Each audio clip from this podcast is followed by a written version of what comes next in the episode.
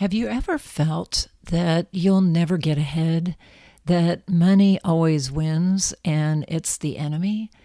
Hello, my name is Kathryn Eriksen, and I want to share a different approach that will bring you peace, happiness, joy, and abundance. Now, this is everything I teach to my clients when you join Empowered Way money courses. But I have to admit, I first got the idea from a book that I read called It's Not Your Money by Tosha Silver. And what she does in this book is turn wealth creation on its head. And as soon as I started learning the principles and using them in my own life, miracles started happening. And that's what I want for you.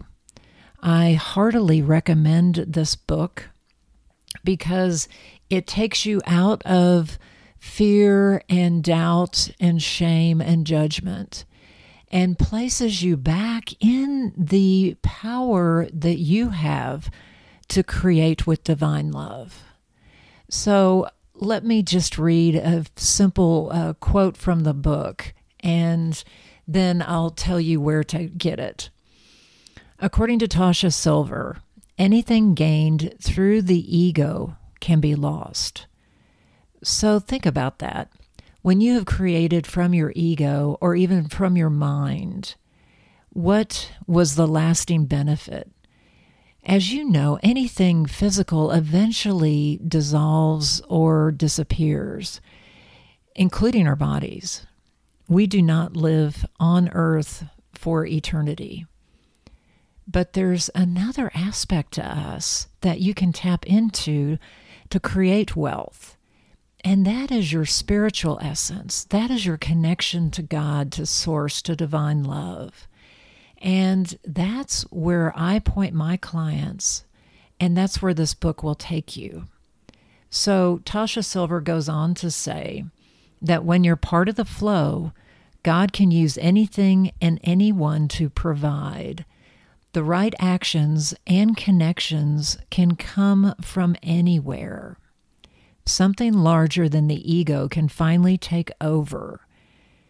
So think about that. What would that be like if you allowed God, divine love, the universe, to take over? If you released control and you just stayed in the internal connection of love? Think about that. You wouldn't have any worries because you know the universe will provide. You would never doubt yourself because you know that God loves you.